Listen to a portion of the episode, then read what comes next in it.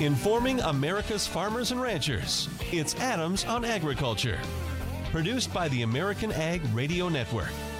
Here's your host, Mike Adams. And hello, everyone. Welcome to Adams on Agriculture. Thanks for joining us as we wrap up another week. Head into the uh, weekend where we get that extra hour sleep. We'll fall back the clocks this weekend. Don't forget that. Well, coming up on our program today, we're going to talk with Geoff Cooper, President and CEO of the Renewable Fuels Association. A lot happening with uh, biofuels right now, including uh, uh, another run at trying to uh, make claims. Some environmental groups trying to make claims that uh, we're hurting the environment by growing more crops for biofuels. We'll get into that debate in a bit. Also, we're going to get the latest on the dicamba decision by EPA. Of course, the news yesterday, EPA will be extending, uh, is extending use of, of dicamba for two more years with some changes in applications and some new rules there, but also there's a difference between the federal rules and, and some individual states and what their decisions will be. We're going to talk with the president of the Illinois Fertilizer and Chemical Association. Jean Payne will join us a little bit later on the program to talk about the dicamba situation. But let's start things off with Jarrett Renshaw. He's National Energy Markets reporter for Reuters. Jarrett, thanks for joining us. Uh, wow, a lot going on with energy markets these days, right? You're busy always busy. There's always something going on, that's for sure. But it's a it's a pretty exciting time on on both the oil and the uh, the agriculture side. There's there's certainly yeah. a, a lot to report on. Let's start with this biofuel story. You got these. We've got these environmental groups making another run uh, at, you know, going after um, the renewable fuels industry, saying basically that we're because we're growing more crops, putting more land into crops for biofuels, it's hurting the environment, and they've petitioned EPA on this. What do you think's going to come of it this time around? Anything? You know, it's always hard to, uh, to distinguish uh, these things. You know, there's there's certainly a lot of reason for these groups, these environmental groups, to be out there to pu- publicize, to to increase uh, their visibility, increase their memberships, and, and to prove to their members they're working on their behalf. So it's, sometimes it's hard to distinguish between the public relations uh, uh, motivation and kind of a real aspirational motivation. So, um, you know, they filed a petition which is, hey, we want you guys to be aware of this. They're saying it's a precursor to potential litigation. Um, there's no reason to believe that the EPA is going to do anything with the, the actual request at this point. And I think we'll just have to kind of see how serious they are, um, and, and, if they do follow through with some litigation. I think, I think at that point, I think it, it garners more attention in terms of what is the real outcome. Uh, some news. Uh, we, we're looking at a big ethanol producer cutting back uh, on, on production. Uh, what's going on there? Yeah, I mean, uh, you know, the uh, it's a it's a pretty bearish market for ethanol, and that's and I think that's an understatement. I think uh, there's a lot of pain out there. The margins are are are, are bad. Uh, inventories are high. So Pacific Ethanol, in their earnings call yesterday, said they're slashing by 10 percent um, their production rates, and that is to try to bring down these inventory levels. And I thought one of the more interesting things was that you know he acknowledged that the other companies are doing it, but he said it's not enough. So I think you know the, the he believes the remedy to at least the current situation, in part, is uh, you know to kind of have these economic run cuts, help bring down the inventory and drive up margins. Um, but you know there's some structural issues there that uh, that are not just market related, and I, I, I think uh, you know you have the export to China. Uh, I think there was some expectation. Well, I know there was some expectation of kind of more robust export growth that we're not seeing, and uh, you know the small refining waivers you know, it's hard to tie it to every little thing, but I, I think it certainly have an impact on the the price of ethanol, um, and and and and uh, so we haven't seen too much of a demand destruction, at least you know in in the numbers, but certainly uh, there's there's there's certainly people out there who believe it's having uh, an impact on the actual price of ethanol, and and, and so that's hurting margins as well. So. Um, yeah, I, I think it's still uh, going to be a brutal few months six months, who knows, um, until we we get out of this cycle. We're talking with Jarrett Renshaw, National Energy Markets reporter for Reuters. Jarrett, what's your take on EPA's announced timeline for handling the uh, rule change for E15 sales uh, in the summer. It looks to me like they are cutting this so close that there's a good chance it won't be ready, it won't be done by June 1st. CalMe is one of the people that were surprised that it was going to take to February. I, I you know, I thought uh, when they came and did that announcement that it was kind of ready to run and that they would even put it out before the actual election to kind of double down and, and, and, and prove their commitment. Um, so I, certainly a level of disappointment in the biofuel community that they're waiting until February because, like you said, I think that does put into serious doubt whether they can get it up and running before the summer season. And frankly, you know, one of the issues that, that, that there's a logistics issue, and you know, you're not going to, people are not going to, you, you'll see a lot less incremental growth with that much little lead time than if you had something in place months before the summer season, um, where people can install the pumps or do the things that the biofuel community hopes.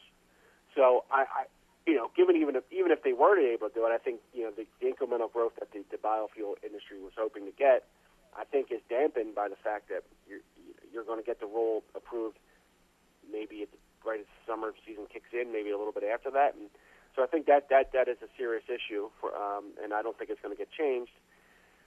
The best understanding I have as to why the February is that uh, you know they coupled it with these trade restrictions, and that's a much more knotty, legally complicated issue. Um, and I don't know if they were ready to, to put that out right now. I think they're still, still they're still working on that part. Um, that's my best understanding. I, I don't know whether that's true or not, but that, that, that, that has been conveyed to me by several folks. Meanwhile, what uh, what is going on in, with the oil industry that we should be uh, keeping an eye on? You know, it's really all about exports right now. You know, we have uh, the U.S. is just swimming in crude oil. We're, we're we have more crude oil than than our refiners in the U.S. can can process, um, and it's needs to get somewhere, and um, and so you're going to see continued uh, building out of the infrastructure for for oil to get these uh, to get the crude oil from you know West Texas and from North Dakota out into coastal ports, and I think then you'll see some build up of port infrastructure, and and I think the you know the U.S. is well positioned for a, you know a, a real bullish run on uh, on crude oil here, and uh, you know the refiners are are the biggest beneficiaries right now because you know this crude oil that's in North Dakota and West Texas is is, is uh, locked in. They can't. There's there's there's more production than there is takeaway capacity. That puts uh, pressure on prices down. So U.S. refiners are buying this crude at a discount, and uh, their, their their their run rates are as, as high as ever. We're we're processing more crude, making more products than ever. So it's uh, somewhat of a somewhat of a golden age here for uh, refiners, and I think they're um, I think that's slated to continue in, well into next year and, and beyond. Always interesting when we're talking fuel, that's for sure. Good to talk with you, Jarrett. Thanks a lot. Hey, no problem. Take it easy. Jarrett Renshaw, National Energy Markets reporter for Reuters. All right, up next, Geoff Cooper, President and CEO of the Renewable Fuels Association. His take on these uh, moves by environmental groups trying to uh, blame uh, the renewable fuels industry for environmental issues, saying we're harming the environment by planting more crops to make more biofuels. What does Geoff Cooper say about that? We'll find out next on Adams on Agriculture. Thanks for listening to Adams on Agriculture from the American Ag Network. We're excited to explore the topics that make a difference to agriculture the Farm Bill, immigration reform, reducing regulations, trade, new technology, as well as infrastructure and health care. Through the year, Adams on Agriculture will originate on location from several major national meetings and events. Subscribe to the show's podcast at AmericanAgNetwork.com. Thanks for listening to Adams on Agriculture from the American Ag Network. We talked to some of Billy Sutton's neighbors, people who have known him for years. Here's what they had to say. The Billy you see on TV is not real Billy. His folks ranch down the river bottom. We're two miles apart, so I know him. He is a Democrat and he tries to pretend he's not. People can't see it because they're being told something else. Senator Sutton will campaign as a moderate Democrat and then turn around and govern as a liberal. We know that's what he is. He's going to appoint a cabinet full of people who do stand on that platform. What he believes depends on who he's talking to. Billy says one thing and then appears to mean another. And he doesn't stand up for our values. This is a guy that, in his own words, was thrilled to support Hillary Clinton. He said that she has American family values. She has no family values that we have. You're voting for a liberal philosophy, and we don't need that in South Dakota.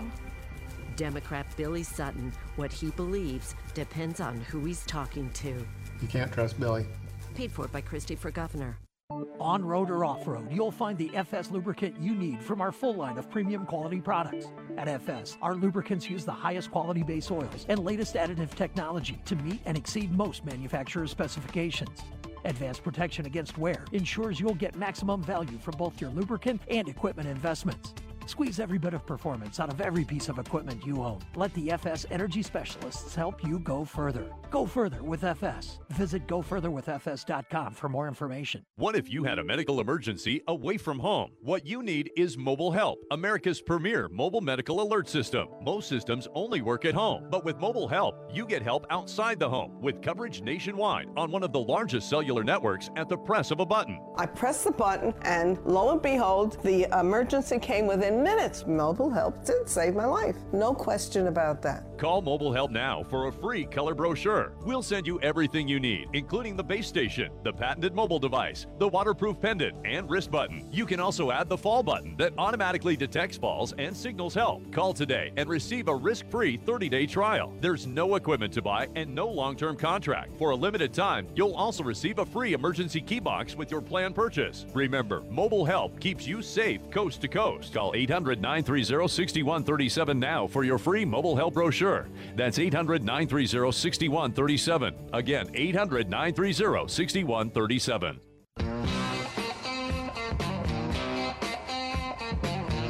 Information America's farmers and ranchers need to know. Adams on Agriculture. Now back to Mike Adams. Interesting comments we just heard from Jarrett Renshaw, National Energy Markets reporter for Reuters, talking about the oil glut, the surplus we have right now. Makes you wonder why our gas prices aren't lower than they are. Of course, you can get lower prices when you buy uh, those higher blends of ethanol fuels at the pump, and of course, a big uh, uh, push right now to get those more available to uh, motorists across the country. Let's talk about that with Geoff Cooper, President and CEO of the Renewable Fuels Association. Geoff, thanks for joining us.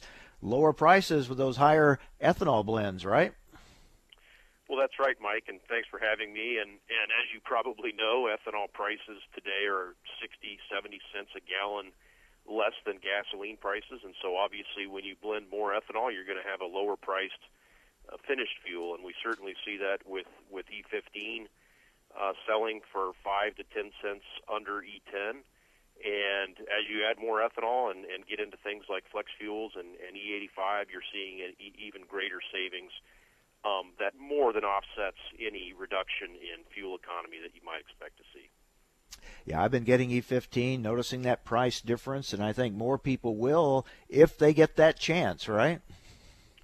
Well, that's right, and, and we're pushing hard to uh, give consumers that chance. And, and as as your listeners will know, uh, President Trump just uh, less than a month ago announced that he's directing the EPA to make E15 available year round and, and make the regulatory changes that, that are necessary for that to happen.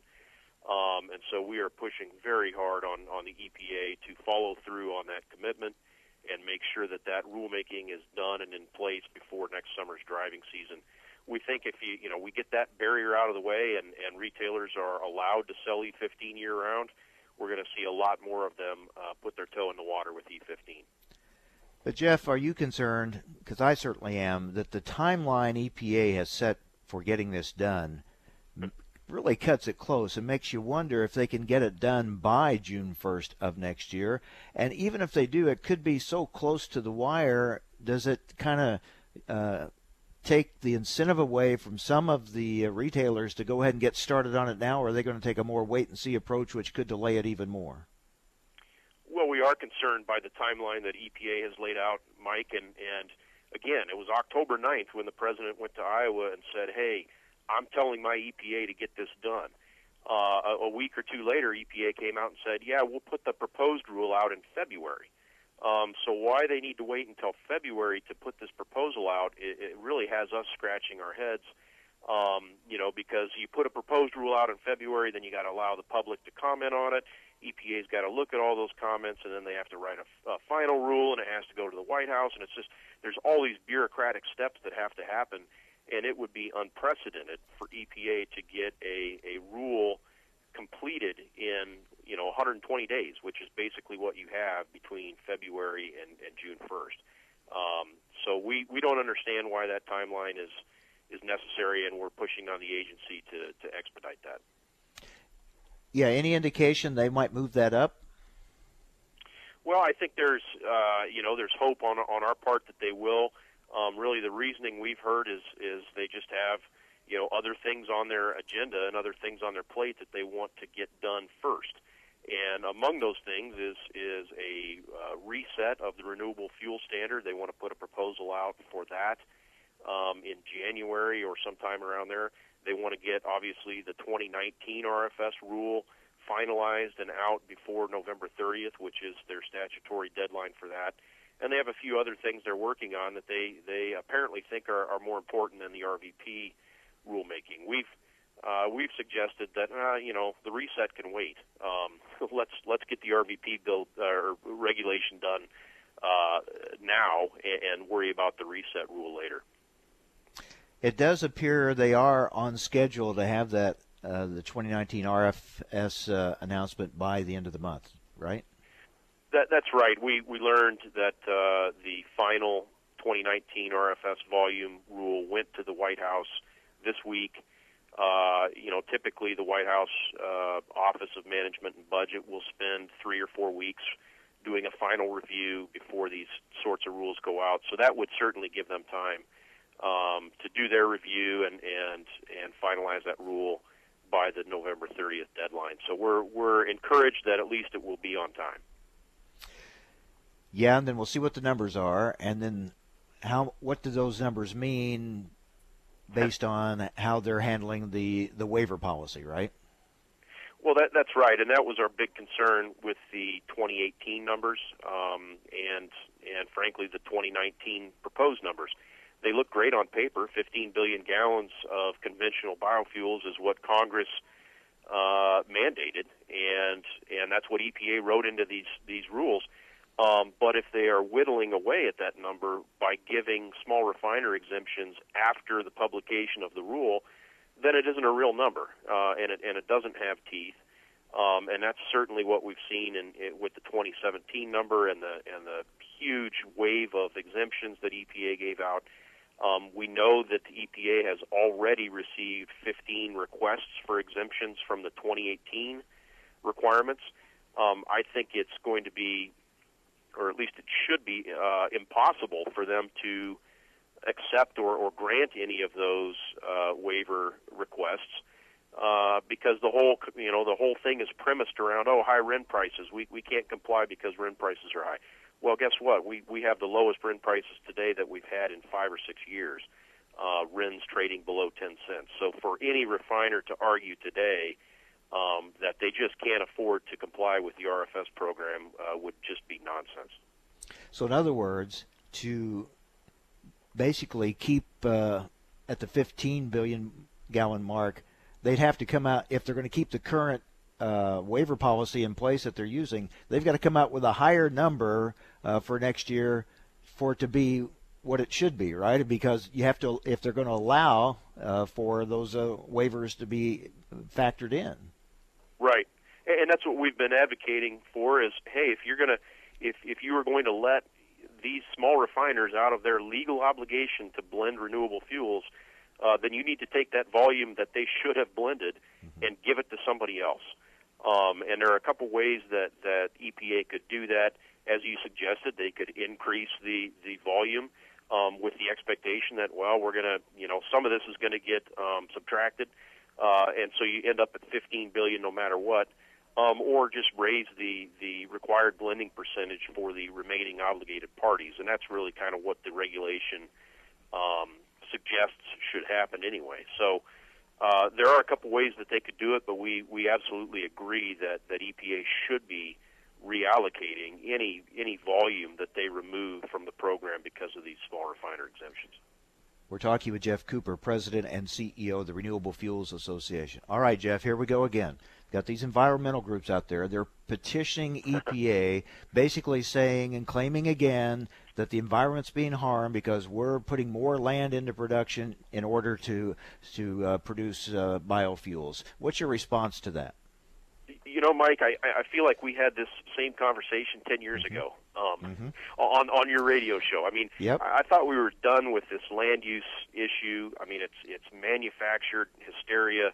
Uh, you know, anybody can go to the USDA website and pull up the statistics that show uh, not only are corn planted acres down since 2007 when the RFS was expanded, uh, but total crop acres are, are down. Principal crop uh, land it continues to to shrink in the U.S. Um, and if not for ethanol demand, uh, you know, would be taking good productive uh, cropland and, seeing it go to development and, and non-agricultural uses. So, if anything, um, ethanol is helping uh, to to slow the uh, erosion and destruction of our uh, base of, of productive uh, cropland. Um, so you know, it's, again, it's it's just more uh, more noise. I don't really understand what what the environmental groups are, are hoping to accomplish with this. I mean, the the data is clear. The additional corn that we have needed for ethanol expansion has come from increased yields and it's come from crop switching, um, which won't be a surprise to anybody uh, who's, who's listening to your show. So, do you expect EPA to do anything with this petition?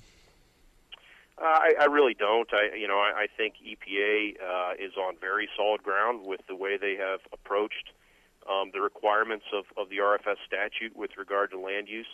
You know, again, EPA has to look every year at uh, what is happening with, with the with the cropland in the United States, and if it is expanding beyond where it was in 2007, then yeah, they have to sit down and take a serious look at that, and and and it, that could potentially trigger some new record keeping requirements for farmers and and and whatnot.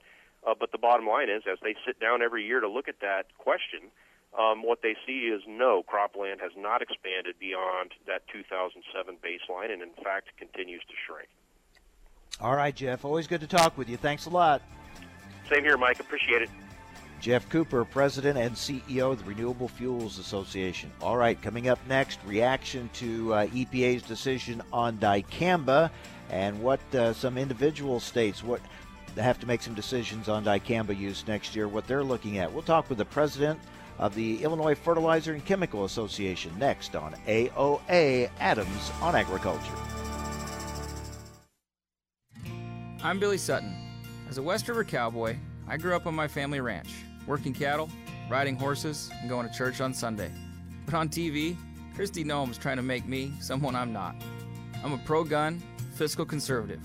I worked with Republicans to cut taxes, and I oppose a state income tax. As governor, growing South Dakota's economy will be my top priority, and I'll work with anyone to get it done, including President Trump. As governor, I'll invest in education so that our schools are preparing our kids for the future.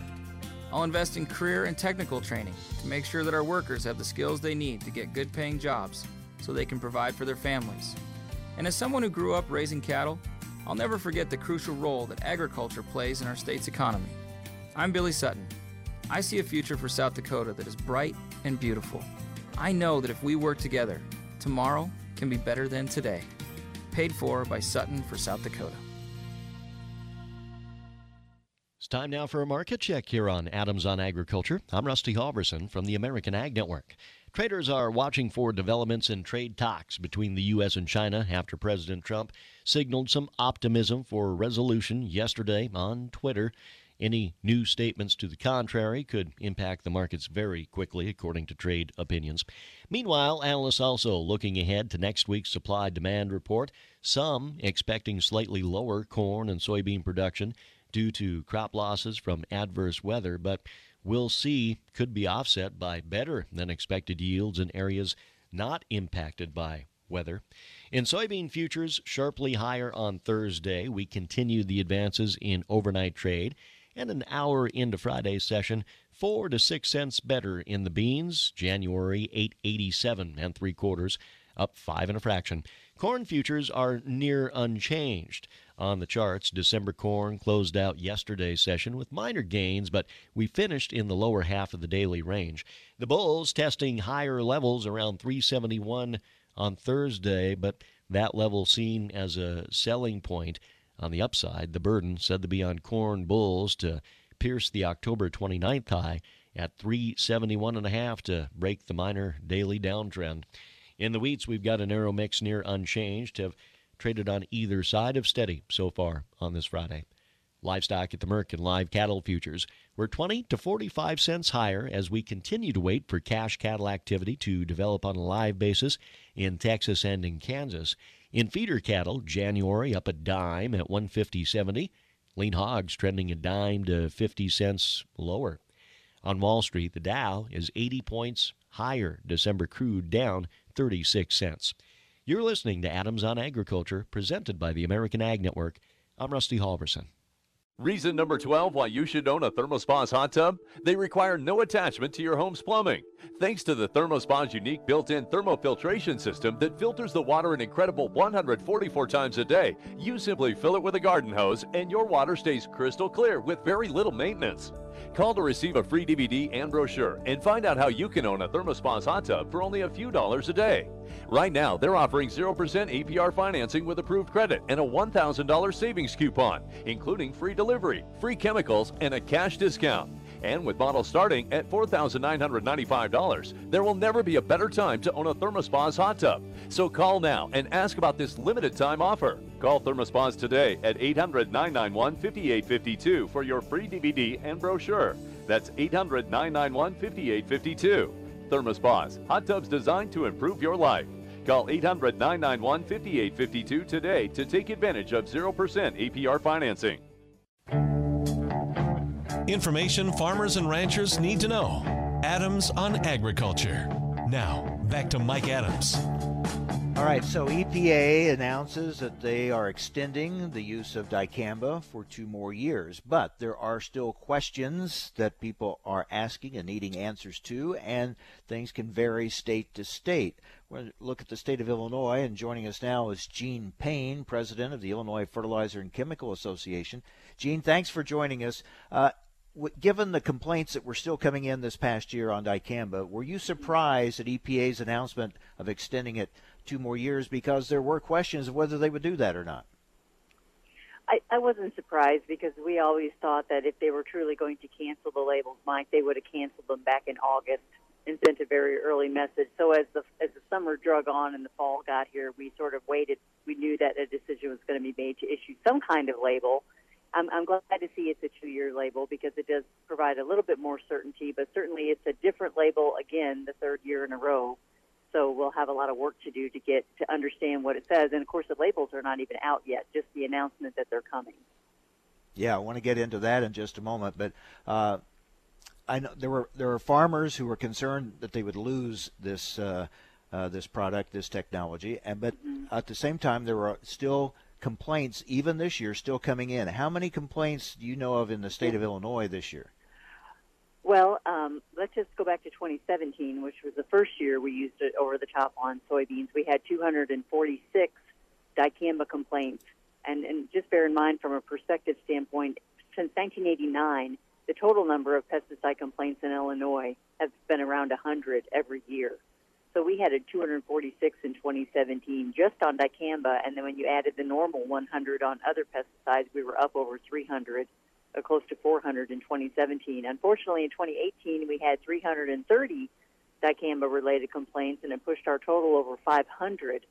So we uh, have a disturbing upward trend in complaints, and the unique thing about it, Mike, is that the majority of those complaints that came in came from farmers – uh, concerned about symptomology on their soybeans, whereas in the past in Illinois, most most pesticide complaints were attributed to, you know, oh, people that move from the city out to the country. Of course, some unfortunate things where people might use the wrong product accidentally, but they've been very consistent, very low. So to see that 400% increases was quite concerning to our industry and, of course, to the Illinois Department of Agriculture.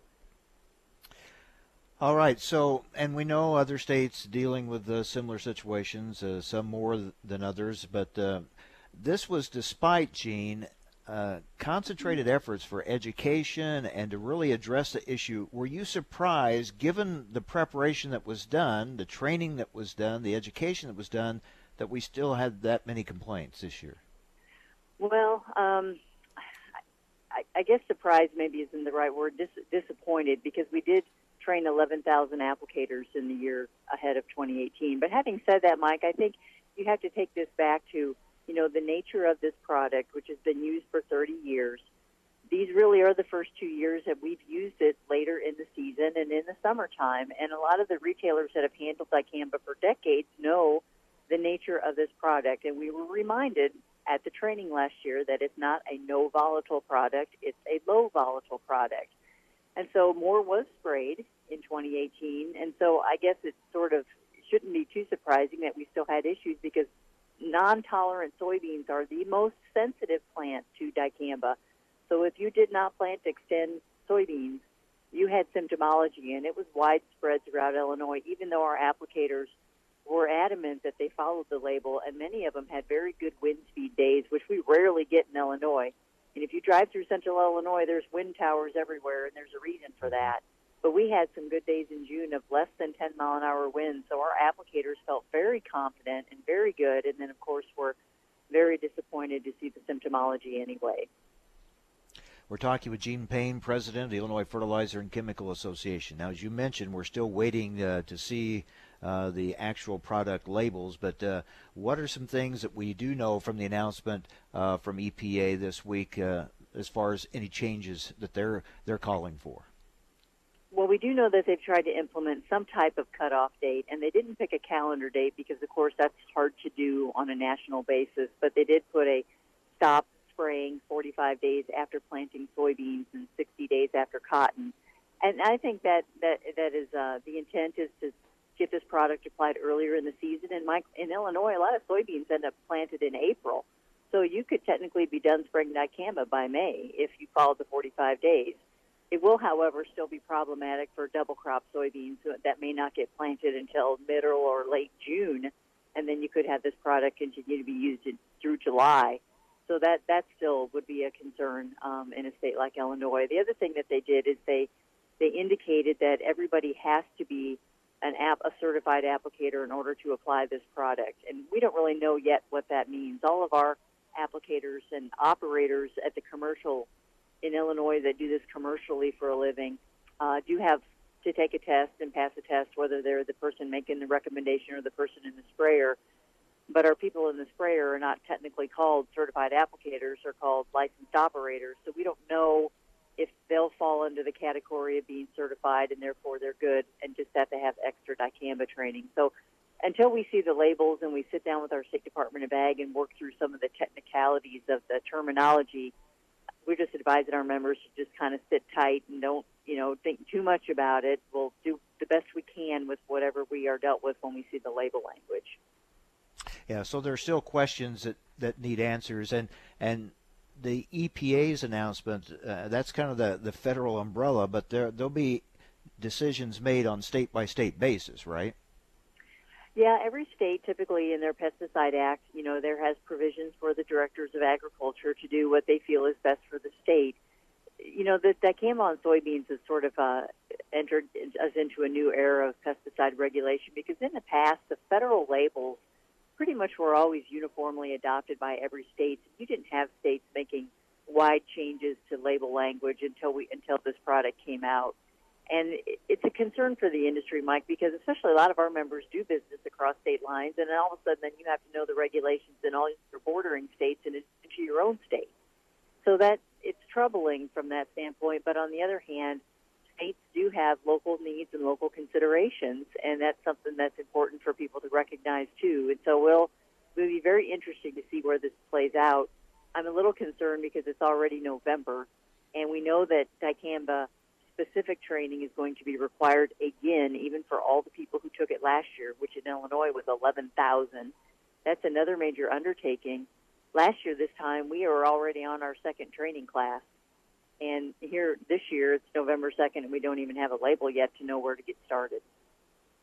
So you're going to start off further behind than a year ago. and, and w- yes. with a lot of training that'll have to be done. I think, and want to emphasize again what you just said. Even if you took the training last year, you're going to need to do it again this year. Yes, that is correct. Now, I think there'll be different ways of offering. We in Illinois, we did all classroom training last year because this was such a new thing that we wanted people to have that face-to-face experience. Um, I do think there might be options for people who took it last year to do a refresher webinar, but then again, the label has changed again. It's not the same label as 2018, so this is another issue that each state department of ag will have to decide what is best, and then, you know, we'll do our utmost best in Illinois to offer uh, ample training opportunities to farmers and commercial applicators. But again, when just getting 11,000 people through training is a massive undertaking. Yeah, you're going to be trying to play catch up all through the winter here. Um, any indication when that label will come out? Well, I would hope um, November 9th is the day that the first label's expired, and so they've announced that they're they're going to be renewed. But I would hope that we would have a label before November 9th, so that we can really fast track um, getting the training organized and deciding who's going to do the training and how is it going to be delivered, and also just answering the basic question of who is a certified applicator. You know, Mike and farmers that are listening, farmers often could have their hired man or woman work under their supervision. So the farmer has the certified license to buy the restricted use dicamba, but they didn't necessarily have to have their hired people be licensed and tested. Uh, according to this indication, they will. So you may have a lot of farm help that has to get uh, certified, which means taking an exam and passing it, a license. So they have to do that first, and then they'll have to get the special dicamba training. So for a lot of people out there, there could be two training courses that you're going to have to go through this winter. You know, I'm starting to think that after yesterday's announcement, there are more questions now than answers.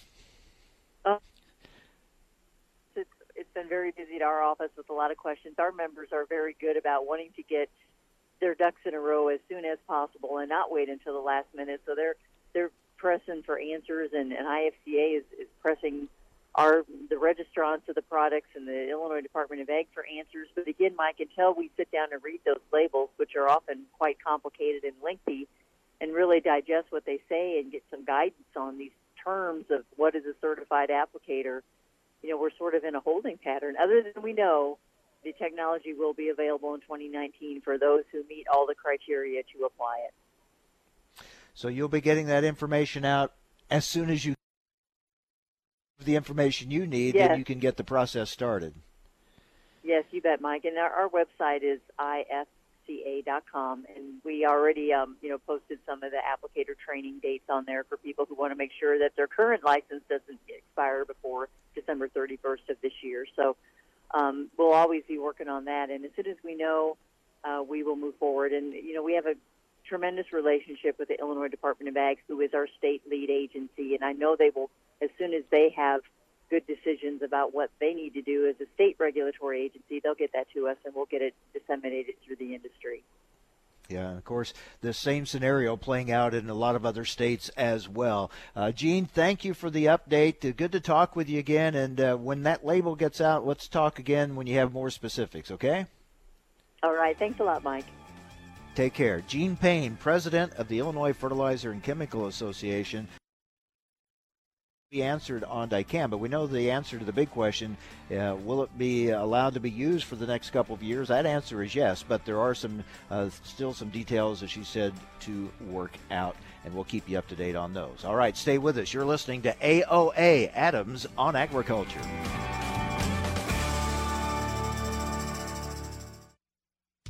We paid less for our Craftmatic today than we did 20 years ago.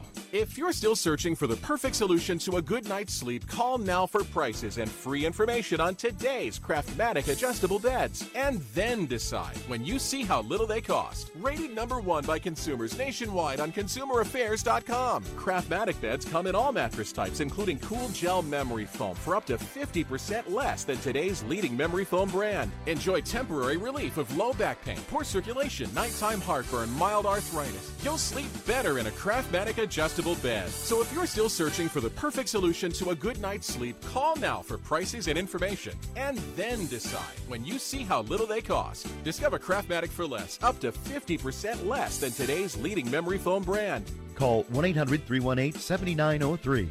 That's 1 800 318 7903. 1 800 318 7903. Call now. I'm here to tell you that your options for getting out of debt have never been better. How do I know? Because I'm Howard Dvorkin, the founder of Consolidated Credit. For nearly two decades, we've helped over 5 million people just like you. And every time we help someone, they all say the same thing. Why didn't I call sooner? If you owe too much money on your credit cards and you feel that you'll never be able to pay it off, don't wait. Simply pick up the phone and find out what our Freedom Quest program can do for you. Reducing your payments by up to 50% is just the beginning, but you have to take the first step. When credit card debt is the problem, we're the solution. Call Consolidated Credit now. As soon as you call, the hard part is over. Call Consolidated Credit now. 1 800 489 7204. 1 800 489 7204. That's 1 800 489 7204. 5701 Sunrise Boulevard, Fort Lauderdale, Florida. Licensed debt management service provider, Vermont and New York banking departments, Maryland 149, Oregon DM 80031. South Dakota is a veterans state. I come from Hot Springs, which is a veterans town. We had some questions on the VA. It was closing. We had people that used the VA saying, I gotta have it. If I don't have it, I'm gonna die. We had people whose parents and children used the VA saying, we need it. And when we started the battle with the VA, Kristi Noem was the first person, anybody of any authority to come on board. She has carried the battle like a torch, leading the way for everybody else. For the veterans of this state, Kristi Noem is our girl. She stood up for us when it comes to the VA in Hot Springs. And that's not just Hot Springs, that's across the entire state. And she gained nothing, absolutely nothing. She got no money in her campaign. She didn't have us marching down the street with signs for her. She did it because it's the right thing to do. That's Kristi Noem. And that's the person I want to be governor. Kristi Noem, tested, proven, conservative for governor. Paid for by Kristi for governor. It's a bully, but we aren't afraid of a fight. It's elusive, but our focus never fades. It's deadly, but we were born to defeat cancer. You may not have heard of us, but our work has helped millions impacted by cancer. We are the Leukemia and Lymphoma Society. We are leaders in advancing breakthroughs in immunotherapy, genomics, and personalized medicine. This research saves lives. After 65 years of fighting blood cancers, we've arrived at a game-changing belief. The cures for cancer are in our blood. The drugs and treatments we've developed for blood cancers have helped people affected by many different types of cancers. We are the Leukemia and Lymphoma Society. Beating cancer is in our blood. Learn more at LLS.org. I'm Billy Sutton. As a West River cowboy, I grew up on my family ranch, working cattle, riding horses, and going to church on Sunday. But on TV, Kristi Noem's trying to make me someone I'm not. I'm a pro gun, fiscal conservative. I worked with Republicans to cut taxes, and I oppose a state income tax. As governor, growing South Dakota's economy will be my top priority, and I'll work with anyone to get it done, including President Trump. As governor, I'll invest in education so that our schools are preparing our kids for the future. I'll invest in career and technical training to make sure that our workers have the skills they need to get good paying jobs so they can provide for their families. And as someone who grew up raising cattle, I'll never forget the crucial role that agriculture plays in our state's economy. I'm Billy Sutton. I see a future for South Dakota that is bright and beautiful. I know that if we work together, tomorrow can be better than today. Paid for by Sutton for South Dakota.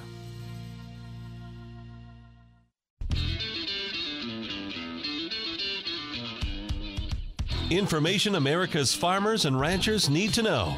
Adams on Agriculture. Now, back to Mike Adams.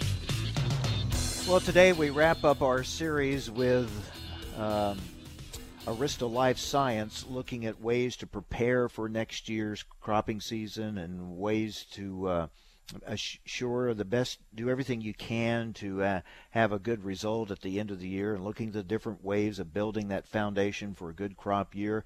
And uh, we're going to continue with that today. Wrap it up uh, with the uh, North American Product Development Manager for Biosolutions and Innovative Nutrition for Arysta Life Science. Dave Kortz joins us. Dave, thanks for being with us.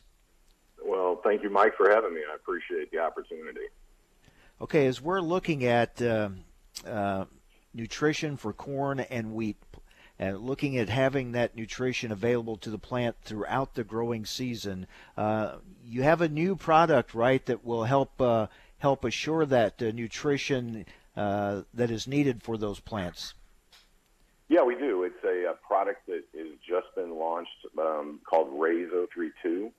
It is a foliar nutrition product that um, is uh, designed to help balance the uptake of those essential nutri- nutrients um, at key crop life cycles. You know, during the the physiological development of, of crops, and you know the, the the whole function of raise is to is to really promote higher nutrient uptake of those that are available to increase crop vigor, and it, that ultimately leads to a more robust plant that will have higher tolerance to environmental stress factors, you know, uh, you know, biotic, abiotic stress factors, those types of things that every field seems to, you know, encounter every year.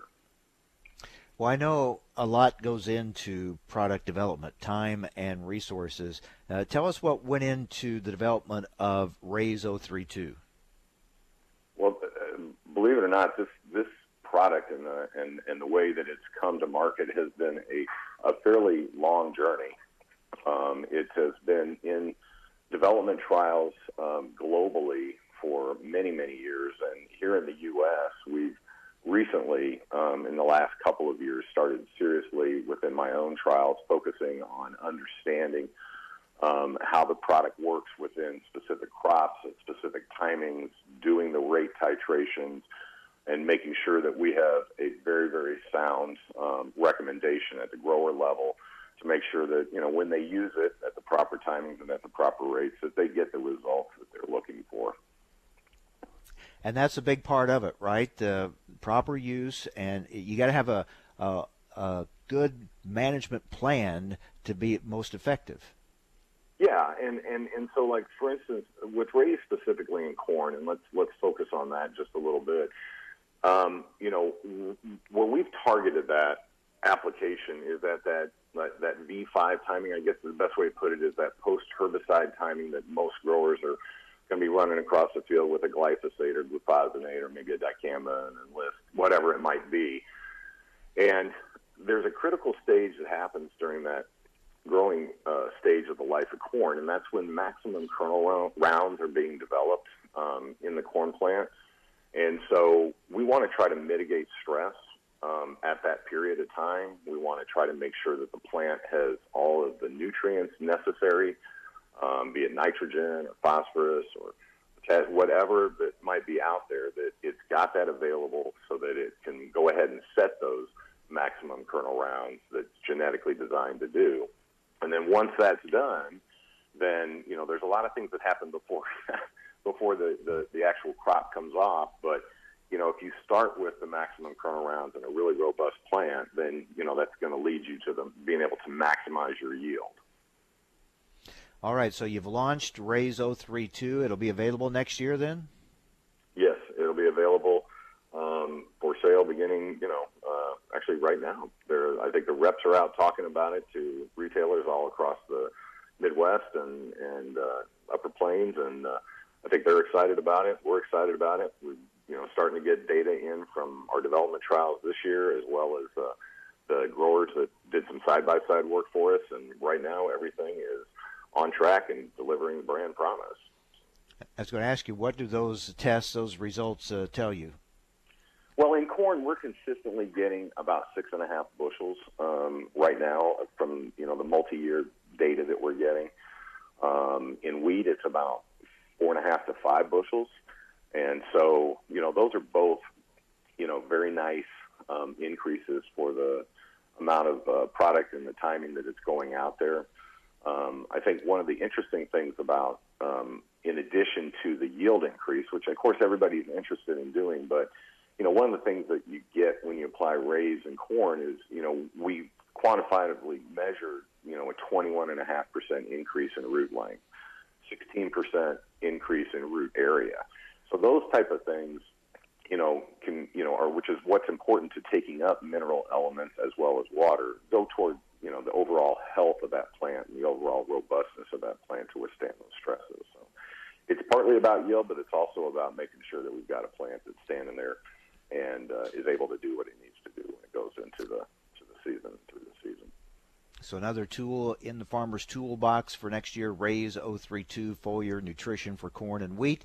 Been talking with Dave Kortz, who is North American Product Development Manager for Biosolutions and Innovative Nutrition for Arysta Life Science.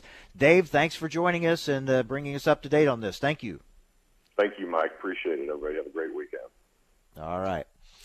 Well, yeah, weekend where we change those clocks. Remember this weekend, fall back an hour. Don't forget to make uh, that change. Looking ahead next week, going to have a busy week. Uh, a lot of it uh, will be in focused around the National Association of Farm Broadcasting Convention in Kansas City. I'll be broadcasting from there Thursday and Friday of next week. Also, want to mention that coming up on Monday, we're going to have a look at these uh, trade issues, what's going on with China, and of course, there's a little bit of optimism right now, a little bit of hope. Uh, you know, with upcoming talks. Uh, uh between President Trump and the Chinese leaders, and that maybe, maybe that uh, opens the door for the possibility of getting something done. Hey, we've been down this road before where we get our hopes up, but uh, right now, any any glimmer of uh, light, any bit of positive news is welcome. So we'll see what comes of that. But we're going to talk about that and an assessment of the U.S. Mexico Canada agreement just what's in there, how good is it for agriculture, what where did we gain, uh, how much did we gain, some of those types of things. We'll be talking with Paul Drazek, longtime trade analyst. Uh, he's a managing partner for DTB Associates. He'll give us a really closer look at uh, these trade issues coming up on Monday. Have a great weekend, everyone. Thanks for joining us on AOA Adams on Agriculture.